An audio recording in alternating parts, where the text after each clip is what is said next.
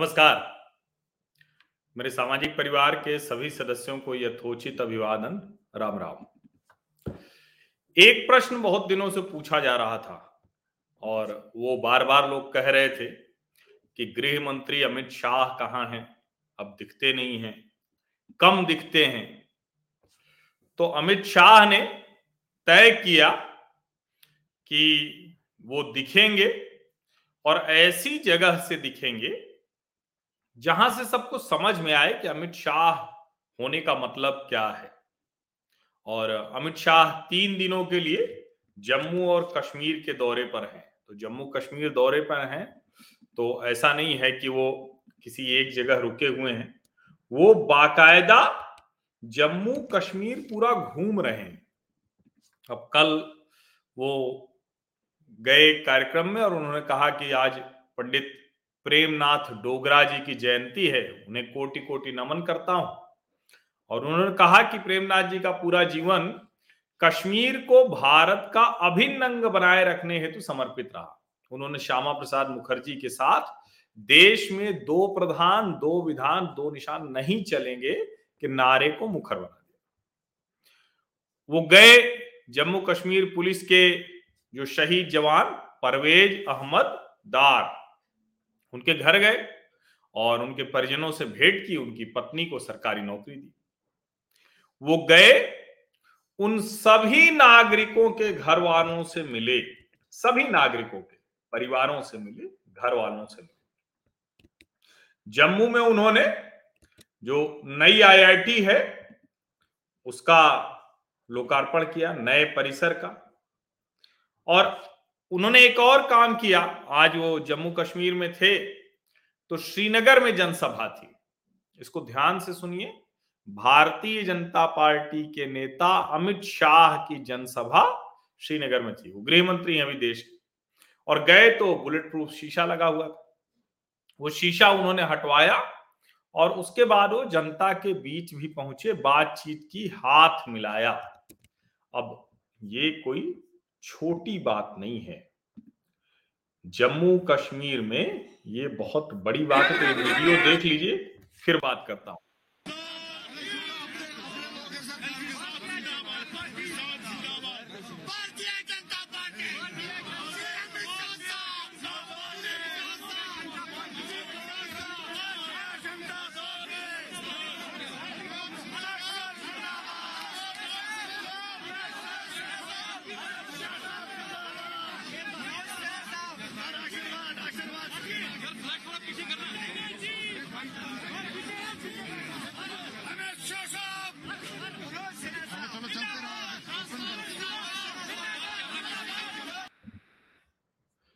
देखिए, ये जो वीडियो था, ये दिखाना आपको बड़ा आवश्यक था। तो उन्होंने हटा दिया और अभी वो क्या कर रहे हैं? जिस वक्त मैं आपसे बात कर रहा हूँ, इस वक्त जो है, वो लेतपुरा सीआरपीएफ कैंप, पुलवामा। वही पुलवामा जहाँ हमला हुआ था, वही पुलवामा जो हम सबको चुभ रहा है, और वही पुलवामा जिसके बाद सर्जिकल स्ट्राइक हुई। अभी वही है वो। अमित शाह, इस वक्त उनका भाषण चल रहा है लेतपुरा के सीआरपीएफ कैंपस में। और पुलवामा ज़िले में यहाँ क्या अभी वो कर रहे हैं? सैनिक सम्मेलन कर रहे हैं। इससे पहले आज वो शाम को श्रीनगर में डल लेक पर उन्होंने जो हाउस बोट फेस्टिवल है, उसकी शुरुआत की। अब उन्होंने बहुत सी बातें बताई। वो अपने भाषणों में जो बोल रहे हैं, बड़े फैक्ट के साथ आते हैं और उन्होंने कहा कि भाई, आप लोग कहते हैं तो जम्मू कश्मीर के लोगों को मिलता क्या था? क्या मिलता था? इस बात का जवाब क्या कोई देगा? और उन्होंने कहा, ढेर सारी विकास योजनाओं की उन्होंने शुरुआत की। शारजाह के लिए फ़्लाइट शुरू हो गई। 210 करोड़ से जो आईआईटी जम्मू का नया परिसर बना, वो सब हुआ। लेकिन जो मूल बात वो कह रहे हैं, वो कह रहे हैं कि जरा बताइए ना कि आखिर क्यों यहाँ लोगों का आना बंद हो गया? और लोग कह रहे थे कि कौन आएगा यहाँ? तीन परिवार दशकों से जम्मू कश्मीर के लोगों का शोषण कर रहे हैं। वो कह रहे हैं कि बारह हज़ार करोड़ का निवेश आ चुका है और 2022 तक इक्यावन हज़ार करोड़ रुपए का निवेश आएगा। उन्होंने कहा 700 करोड़ से जम्मू एयरपोर्ट का विकास होगा और जम्मू और श्रीनगर दोनों में मेट्रो जल्द से जल्द शुरू हो जाएगी। ये छोटी बात नहीं थी। इससे पहले वो जम्मू के जो सीमा वाले इलाके हैं, मकवाल, वहाँ बॉर्डर आउटपोस्ट पर गए जो बंकर वगैरह हैं, वो देखा। जो गाँव वाले थे, उनके साथ बैठे, उनके साथ बातचीत की। आज वो माता खीर भवानी के मंदिर में भी गए। यानी वो तीन दिन का तय कार्यक्रम और देश के गृह मंत्री अमित शाह हर उस जगह जा रहे हैं, हर उससे मिल रहे हैं। और उन्होंने कहा कि जरा पूछिए ना लोग कहते हैं पाँच अगस्त के बाद कर्फ्यू क्यों लगाया? इंटरनेट क्यों बंद किया? मैं आपसे कहना चाहता हूँ कि अगर हम ये कदम न उठाते तो ये लोगों की भावनाओं को भड़काते, जिससे नुकसान हमारे कश्मीरी भाइयों को होता। और मैं बताऊँ आपको निजी तौर पर मैं जानता हूँ, अमित शाह इसको लेके बहुत स्पष्ट है। अगर जरा सा भी कोई गड़बड़ करेगा तो उसके साथ बहुत सख्ती से निपटा जाएगा। और वो बार बार ये कह रहे हैं, भाई, ये लोग जो युवाओं के हाथ में पत्थर देते हैं, उन्होंने आपका तो भला किया नहीं, आप पूछिए। लेकिन आतंकवादियों दहशत गर्दों के खिलाफ ये क्यों नहीं बोलते? ये बड़ी महत्वपूर्ण बात है। इसको समझना ज़रूरी है। और एक बड़ी बात वो कह गए, जिसको बार बार कहा जाता है ना, गुलाम नबी आज़ाद कहते हैं, फारूक अब्दुल्ला, उनके पुत्र उमर अब्दुल्ला कहते हैं। मुफ्ती मोहम्मद सईद की बेटी महबूबा मुफ्ती। वही मुफ्ती मोहम्मद सईद, जो रूबिया सईद अपहरण कांड हमेशा आपको याद रहे। सब कहते हैं कि हमसे बात नहीं कर रही सरकार। हालाँकि सबको बुलाया था, सभी दलों को बुलाया था। लेकिन आज अमित शाह ने क्या कहा वो समझिए। वो बुलाएँगे, बात करेंगे, लेकिन अब उनके कहने से काम तो नहीं होगा। अमित शाह ने आज ये सार्वजनिक मंच से श्रीनगर में कहा कि मुझे कुछ लोग सलाह दे रहे हैं सरकार इनसे बात करे, उनसे बात करे। मैं उनसे कहना चाहता हूँ कि मैं बात करूँगा। तो सिर्फ़ घाटी के अपने भाइयों, बहनों और युवा साथियों के साथ, इतनी क्लैरिटी के साथ, इतनी स्पष्टता के साथ, और बहुत अच्छे से आप समझिए कि अमित शाह जम्मू कश्मीर में जब तीन दिनों से हैं तो लगातार घूम रहे हैं। जम्मू के सीमावर्ती क्षेत्र से लेकर कश्मीर के सीमावर्ती क्षेत्र तक गए। हर जगह वो रुक रहे हैं, हर जगह कार्यक्रम कर रहे हैं। डल लेक पर जो हाउस बोट फेस्टिवल चल रहा है, उसका आनंद ले रहे हैं, लेजर शो का आनंद ले रहे हैं। तो इस बात को समझिए नहीं, ये अच्छा है। इस सवाल का जवाब मैं ज़रूर दूँगा। सुनील शारदा कह रहे हैं कि हर्षी अगर डेवलपमेंट से जिहाद का दिल दिमाग जीता जा सकता तो आज अफ़गानिस्तान में हमने इतना डेवलपमेंट किया, उस पर तालिबानी आतंकवादियों का कब्जा नहीं होता, क्योंकि डेवलपमेंट से दिल तो जीत ही लिया था। इसको आप बहुत स्पष्टता से समझिए। और इसका जवाब मैं आज दे रहा हूँ, आप सब लोग सुनिए।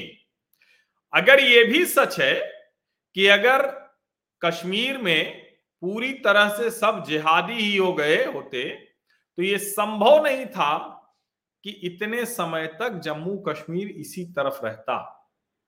इस बात को बहुत अच्छे से समझिए। और ये बात मैं लगातार अलग अलग समय पर कहता रहा हूँ, लेकिन आज बहुत ठीक से कहता हूँ जम्मू कश्मीर में बड़ा वर्ग है जिसको बेहतर ज़िंदगी चाहिए। वो वर्ग भी है।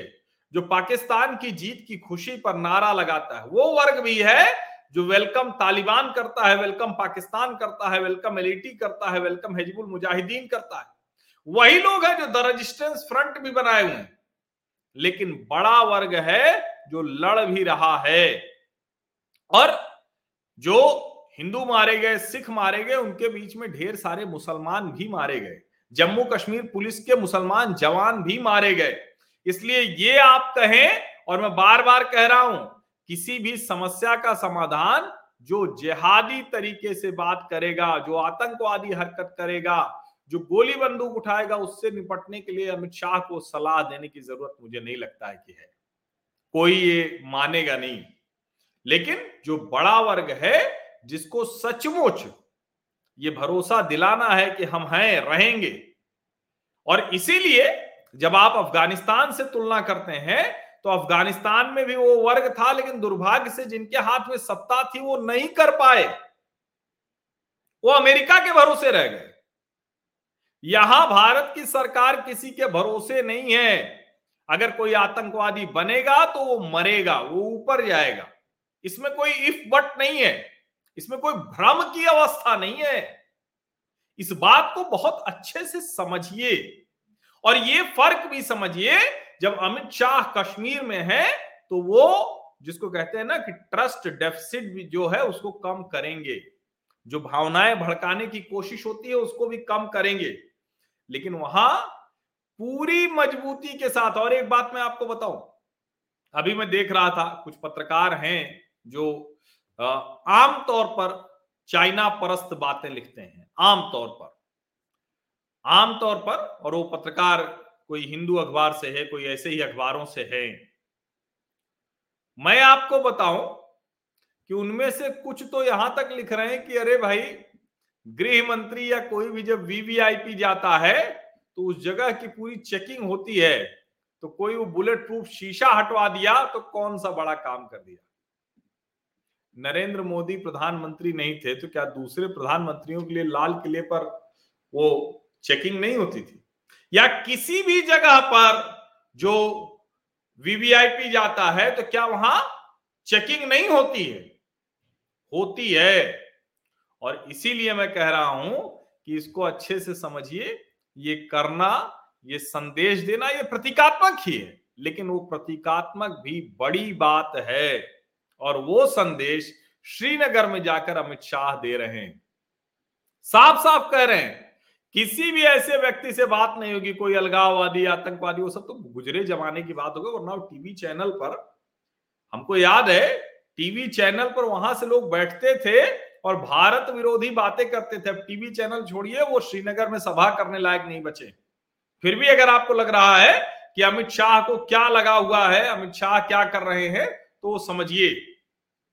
इस बात को बहुत अच्छे से समझिए। ये छोटी बात नहीं है।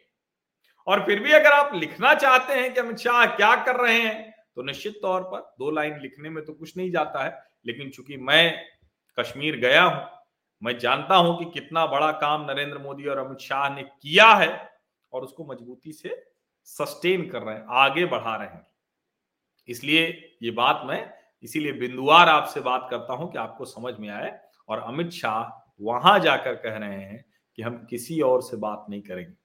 और जिस तरह से पूरे तीन दिनों में वो हर तरह का काम वो कर रहे हैं, जो जम्मू कश्मीर के लोगों को भारत सरकार की नीति के बारे में स्पष्टता दे दे, जो ये बताए और वो साफ़ साफ़ कहते हैं कि अब जम्मू कश्मीर में भेदभाव नहीं होगा। कश्मीर जैसे वैसे जम्मू, अब ये नहीं चलेगा कश्मीर से ही सब कुछ चलाएगा। बहुत साफ़ कहते हैं। तो जो अलग अलग प्रोपागेंडा करने वाले लोग हैं, उनको बहुत सलीके से संदेश उन्होंने दे दिया है। और खास करके ये सबसे बड़ी बात है कि किसी और से कोई बात नहीं होगी। वैसे भी मोदी सरकार तो कहती है कि हमने बिचौलिया दलाल खत्म कर दिया, वो प्रयाग में दारागंज जो है तो उसके पंडा जी थे ना, गंगा के राम घाट पर, जिन्होंने कहा कि बिचौलिया खत्म कर दिया तो वो तो नाराज़ होंगे ही तो बिचौलिए सब जगह नाराज़ हैं, लेकिन बिचौलियों से ये सरकार बात नहीं करेगी। हम आप भी तो यही चाहते हैं। आप सभी लोगों का बहुत बहुत धन्यवाद इस चर्चा में शामिल होने के लिए।